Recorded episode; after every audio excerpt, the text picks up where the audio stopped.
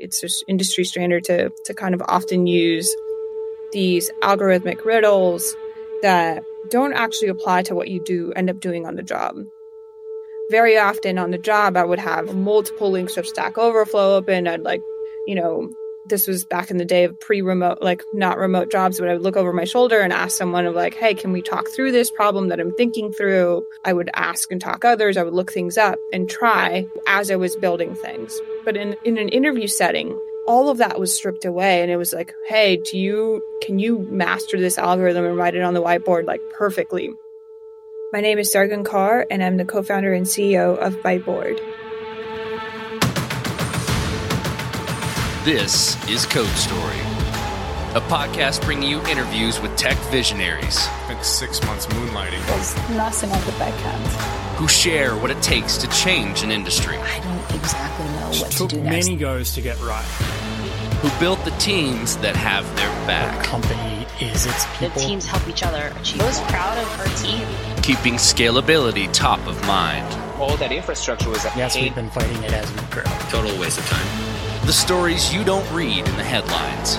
It's not an easy thing to achieve, mind Took it off the shelf and dusted it off and tried it again. To ride the ups and downs of the startup life. You need to really want It's it. not just about technology. All this and more on Code Story. I'm your host, Noah Labhart, and today how Sargun Kaur is leading her team through a major redesign. Not coding itself, but the coding interview. This episode is supported by Turso. Turso is the open source edge database from the creators of libSQL. Do you put your edge computing close to your users? You should put your data there too. Turso makes this easy utilizing the developer experience of SQLite. Access a free starter plan at turso.tech slash codestory. Turso, welcome to the data edge. This episode is brought to you by our friends at MemberStack. MemberStack is the fastest way for you to launch a beautiful Webflow MVP with robust authentication and smooth payments integration. Join companies like Slack and American Airlines in serving millions of members every single day. Get started for free by visiting memberstack.com slash code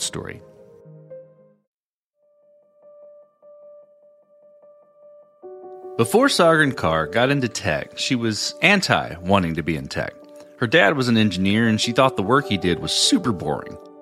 She pursued journalism, marine biology, and found herself changing interest a lot as she got bored. Now she came over to the dark side and jokes that she is no longer interesting because she is so immersed in what she does in tech. But outside of tech, she loves to travel, build community, and hosting people. This boils down to loving bringing people together through multiple means.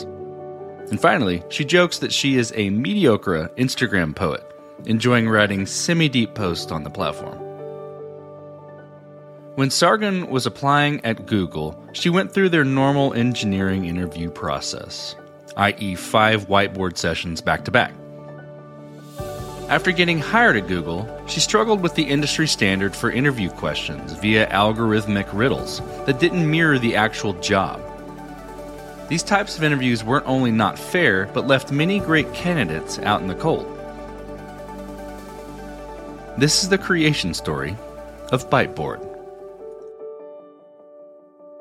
Byteboard's a technical interview platform that replaces pre on site technical interviews with a project based alternative. It effectively mirrors what engineers do on the job through a interview work sample that you create. So it helps companies evaluate a lot more efficiently and effectively. And it's completely anonymized. So it helps reduce bias in the process as well.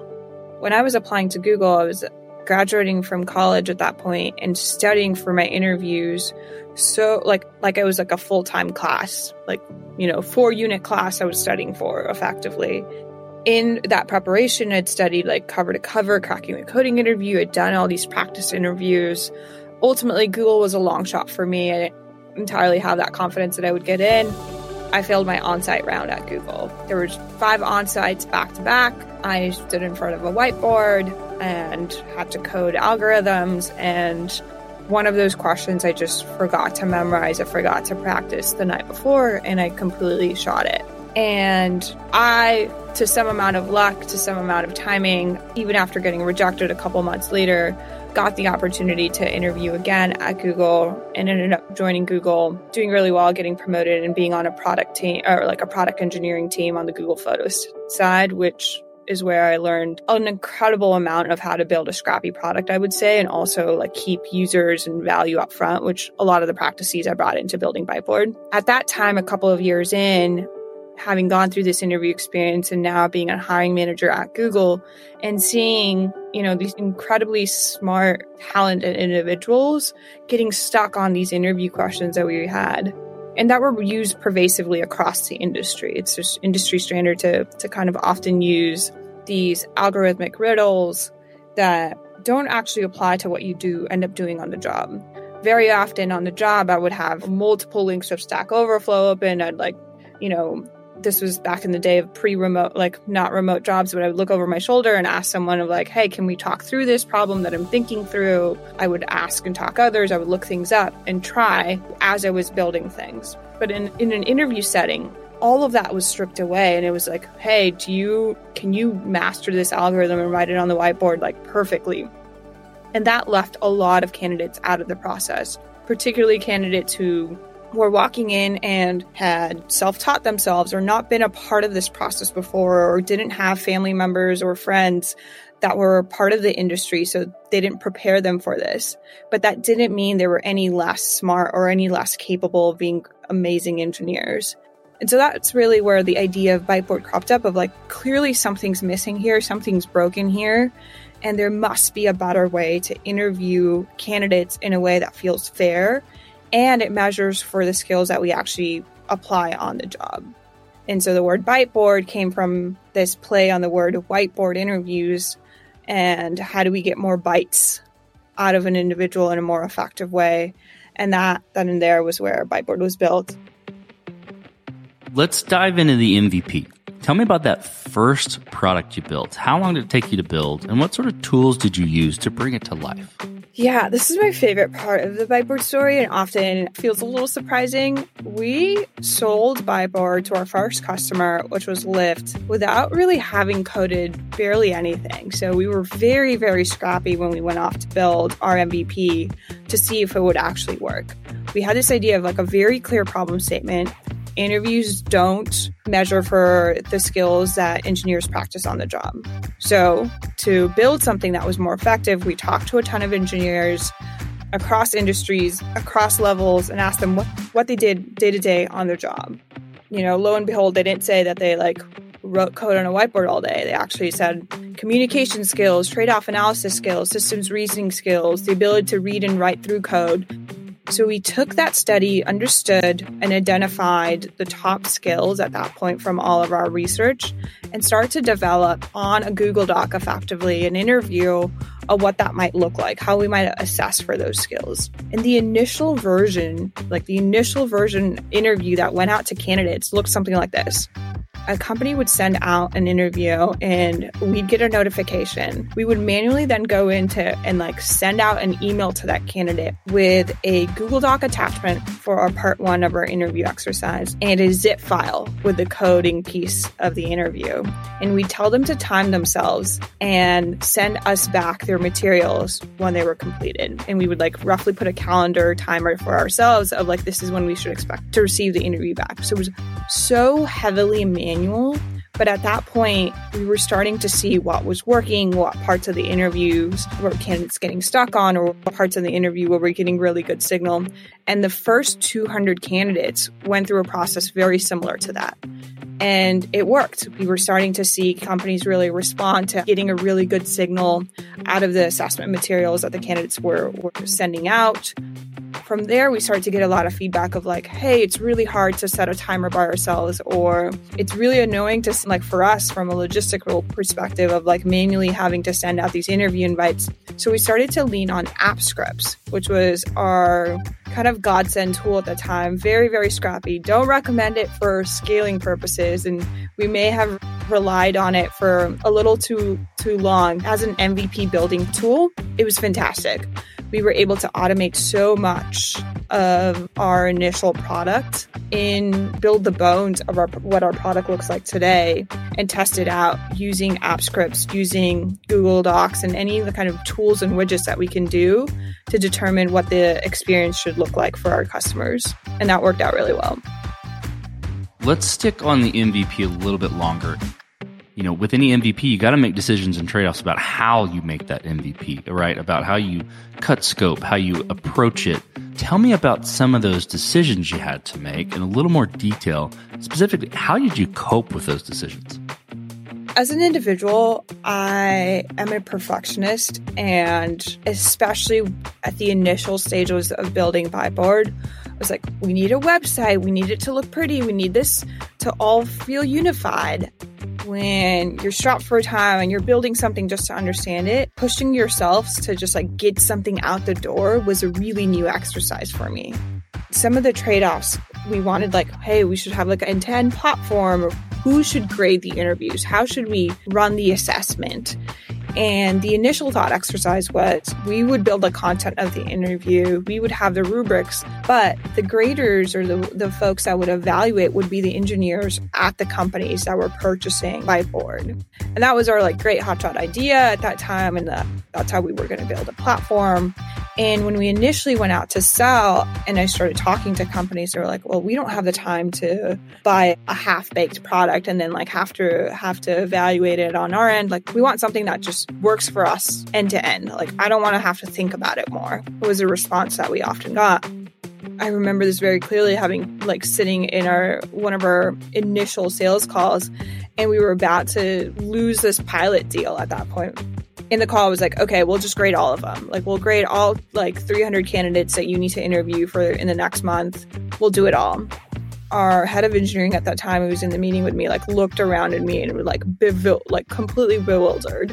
Like, what did you just accept? What did you just sign up to do? And we walked into the meeting and like we had this like big conversation of like, there's no way we can do this. They're just like, how are we going to evaluate 300 candidates all by ourselves? We ended up doing it and became the de facto model for for what Byteboard is today. Like very much informed our product roadmap. It informed our go to market strategy in many ways of like how we sold the tool.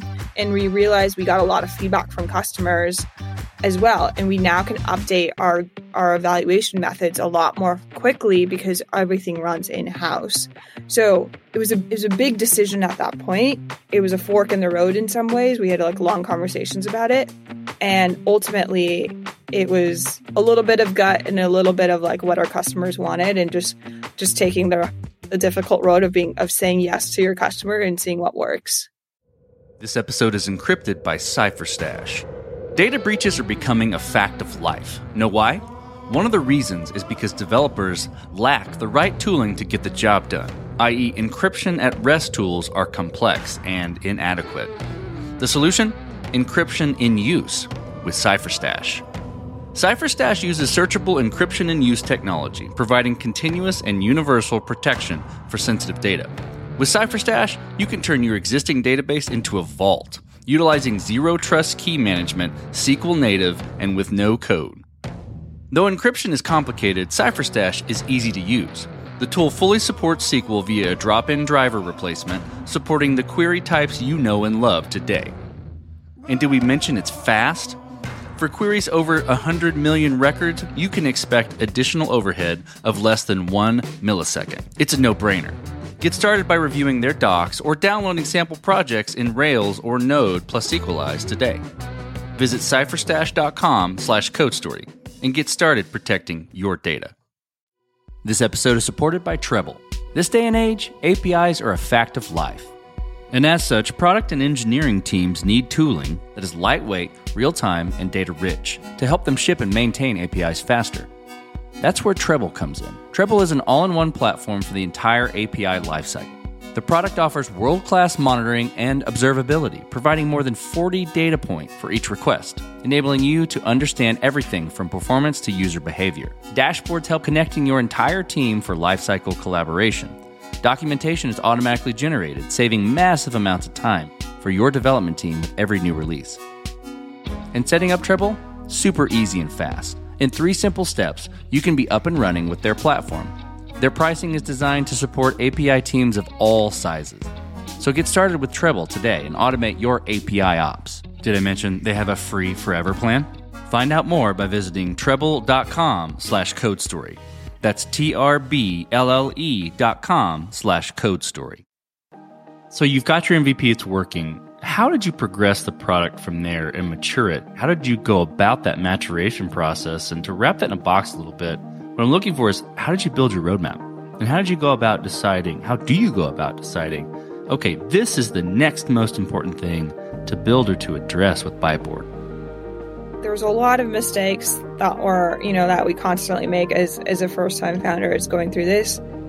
But I would say that the way we built our MVP was really, really smart in the sense that customers informed our roadmap. When we initially built out, it was so scrappy. It was held together by app scripts. It was a Google Doc and it was a zip file.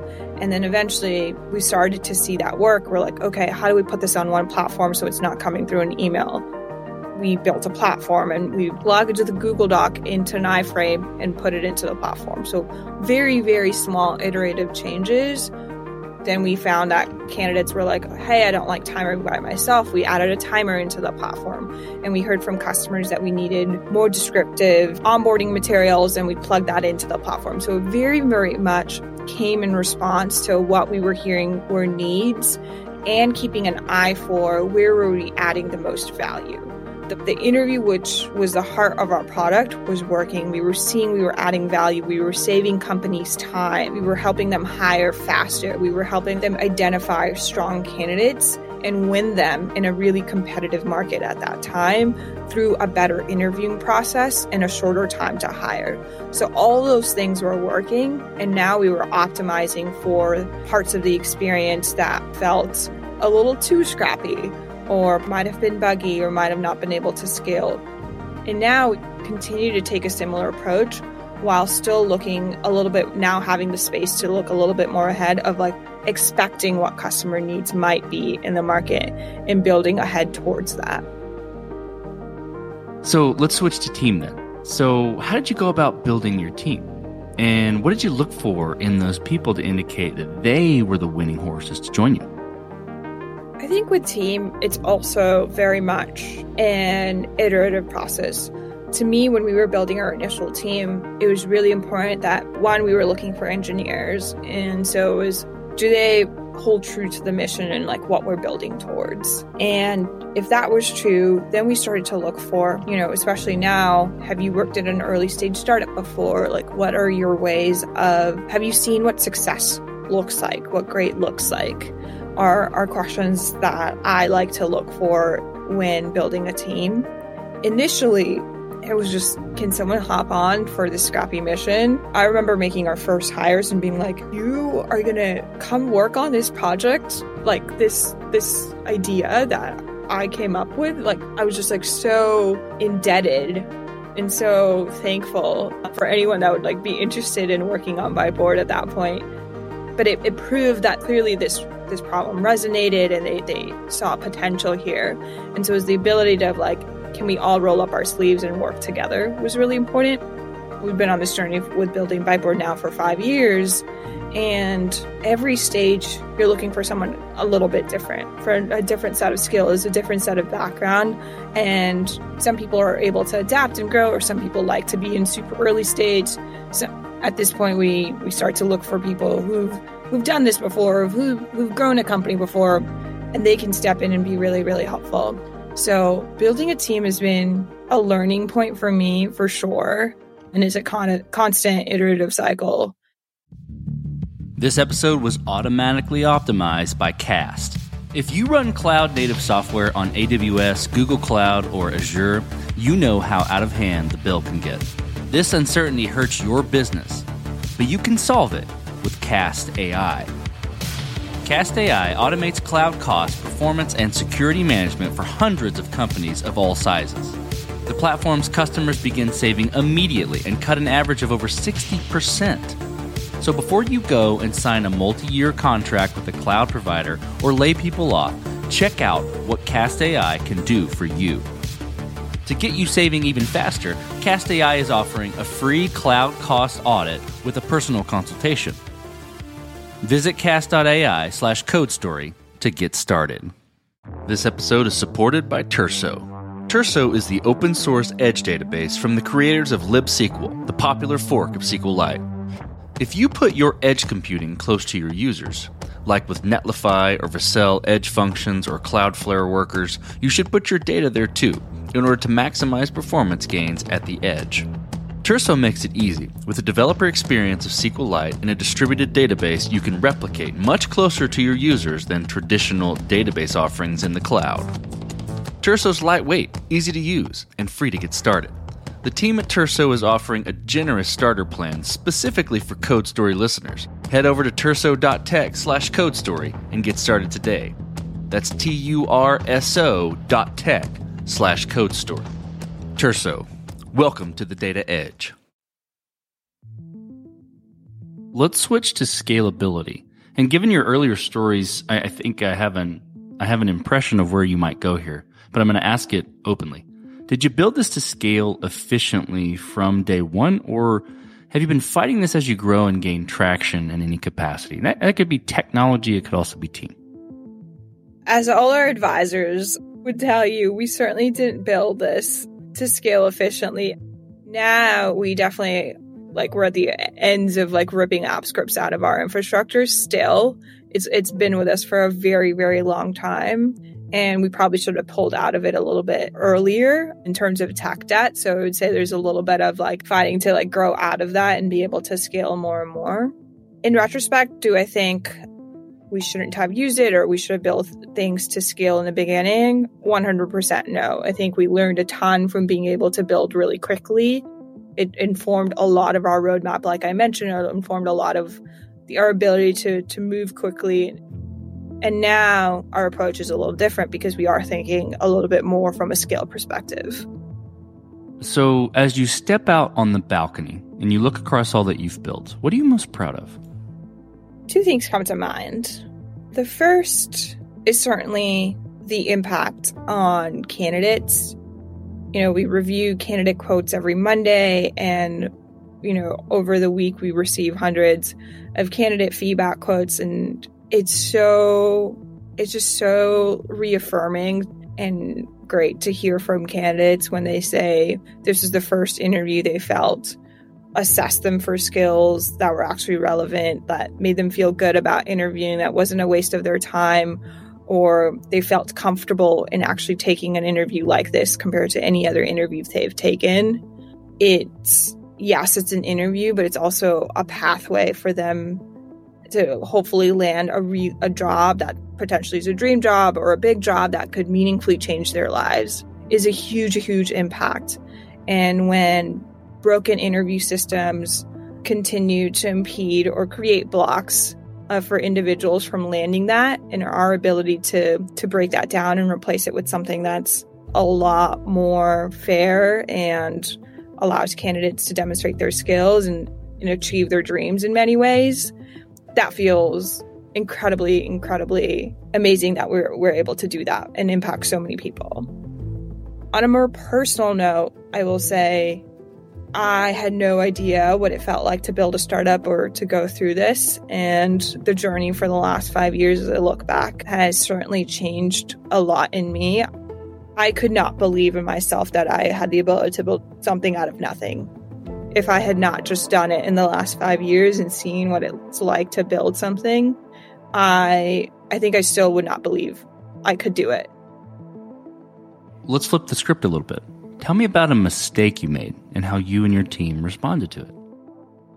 A couple years ago, we heard some murmurs or requests for wanting a data science assessment. You know, I talked to our team. I was like, "Let's go build it. Let's like, let's just go launch it." And there was so much pressure to want to launch this new assessment. It was our first time launching a, a brand new type of assessment we didn't go through our normal cycles of researching and um, kind of building it in a way that would be scalable and sustainable. There's a point as you start to grow where you need to be able to balance the scrappy and the scalable. And I've found it to be very difficult to be like either sometimes you lean to risk averse and you go more scalable route and that takes longer, or you you go the super scrappy route and you incur a bunch of tech debt and things end up breaking down the line. So like how do you really toe the line as you as you grow as a company but you're not too big but you're not too small? So when we started to receive feedback that we needed to make some some big changes to it as we were we were launching it in beta we realized because of how quickly we put this together without really taking a look there were some like pretty deep things we would have to change if we were going to if we were going to improve the assessment based on the customer feedback we were receiving. And ultimately we had to we had to pull it out and put that assessment on pause and completely rebuild the infrastructure to support it. And my lesson learned there was one should have done a lot more research and figured out how to balance the scrappy and the and the scaled version. We're launching it again now. It's a lot more polished. It's a lot more better. It responds to a lot more of that customer feedback we were receiving on it. So i'm really really excited for it to come out very soon. And it it's built in a way that allows us to make a lot more improvements and add-ons on top of it too which both our technical team is happy with and I think our product team is as well. So this will be fun to ask. What does the future look like for the product and for your team? When I look at Byteboard in the future and the vision we have for Byteboard, it's very much anyone who is building a company, working at a company, you know, kind of the initial things that you go into building a company, you're like, okay, I'm going to determine if I'm going to build on GCP or AWS. I have to put in my payroll infrastructure. Am I going to use Gusto or am I going to use JustWorks or something else? You have this like checklist of items. You just go down the list that you very much, you're going to buy a, a laptop. There's a checklist of items that you go down where you need to have to be able to build your company if you are hiring a team and growing a company and, and bringing people on, Byteboard is a tool that you just know you're going to go sign up for and you're going to you're going to need to have because it's going to provide you your interview loops and the ability to to very confidently know like hey this is a role I'm hiring for and I'll be able to go to Byteboard and confidently know how to structure all my interviews and what to ask how to evaluate candidates so that I feel really strongly that I'm building the best team with the resources that I have. And I very much see Byteboard as a product becoming the default when it comes to anyone building a company. From a team perspective, I love the team that we have now. The ability to ideate on projects or on on ideas and and to build and how we come together. Like people are here like through the thick and thin. I think we continue to grow grow from here in terms of team and bring on similar culture carriers to, to who we have now that are very, very tied to the mission and seeing seeing the impact of Byteboard grow and seeing seeing it grow in the long term. Let's switch to you. Who influences the way that you work? Name a person or many persons or something you look up to and why. I've built, thankfully, because I think without it, I wouldn't be able to go through this journey, a really strong community of founder friends, particularly founders who are highly empathetic, are kind, and, and show me and the world that there's a way to be successful and, and go through this journey without being a jerk, without being cold, even through kind of the thick and thin, speaking with them and having their support has been incredibly helpful. And, and those are people that I certainly look up to on how they navigate hard decisions and hard situations. And I learn a lot from them. So, we talked about a mistake earlier, but this is a little different spin. If you could go back to the beginning, what would you do different? Or where would you consider taking a different approach? Doesn't have to be a mistake, could have worked out, but maybe you'd tweak it a little bit. I would take a lot more risks a lot more faster decision making. I spoke to earlier about being a perfectionist and working on Byteboard has definitely dulled that a ton where I'm a lot more able to just like go and get things started and just push it out and try it out. There's certainly many moments that still come to mind where I wish I had taken more risks or been faster at making decisions to know not because I thought I could have made the right decision, but faster decision making turns out to be faster learning as well. And that's really what I always hope to be optimizing for. Okay, so you're getting on a plane and you're sitting next to a young entrepreneur who's built the next big thing. They're jazzed about it. They can't wait to show it off to the world. Can't wait to show it off to you right there on the plane. What advice do you give that person, having gone down this roadbed? I I often joke that Byteboard will be my one and only startup that I work on. And a lot of my friends who've worked on multiple companies, they're like, yeah, you say that now, but post Byteboard, whatever that looks like, you'll probably wait a year and be like, okay, I want to do something again because I can do it better. Like I've learned everything I've learned and I'll do it, I'll do it better. The advice I would give someone is to really take care of their mental stamina through this. This is so much of a long game. There's like high highs and low lows I probably go through, not even in the matter of days, but sometimes in the matter of hours while building this. And I think that's certainly true of any founder I've spoken to. So to keep at it and to know that's always going to be the case and not to be deterred by the no's or the lows because that if you believe in your product, the highs are always around the corner. Fantastic advice. Couldn't agree more.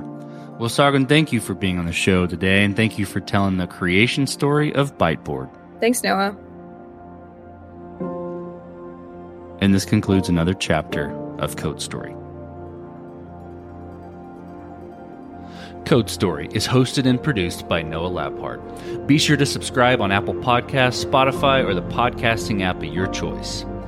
And when you get a chance, leave us a review. Both things help us out tremendously. And thanks again for listening.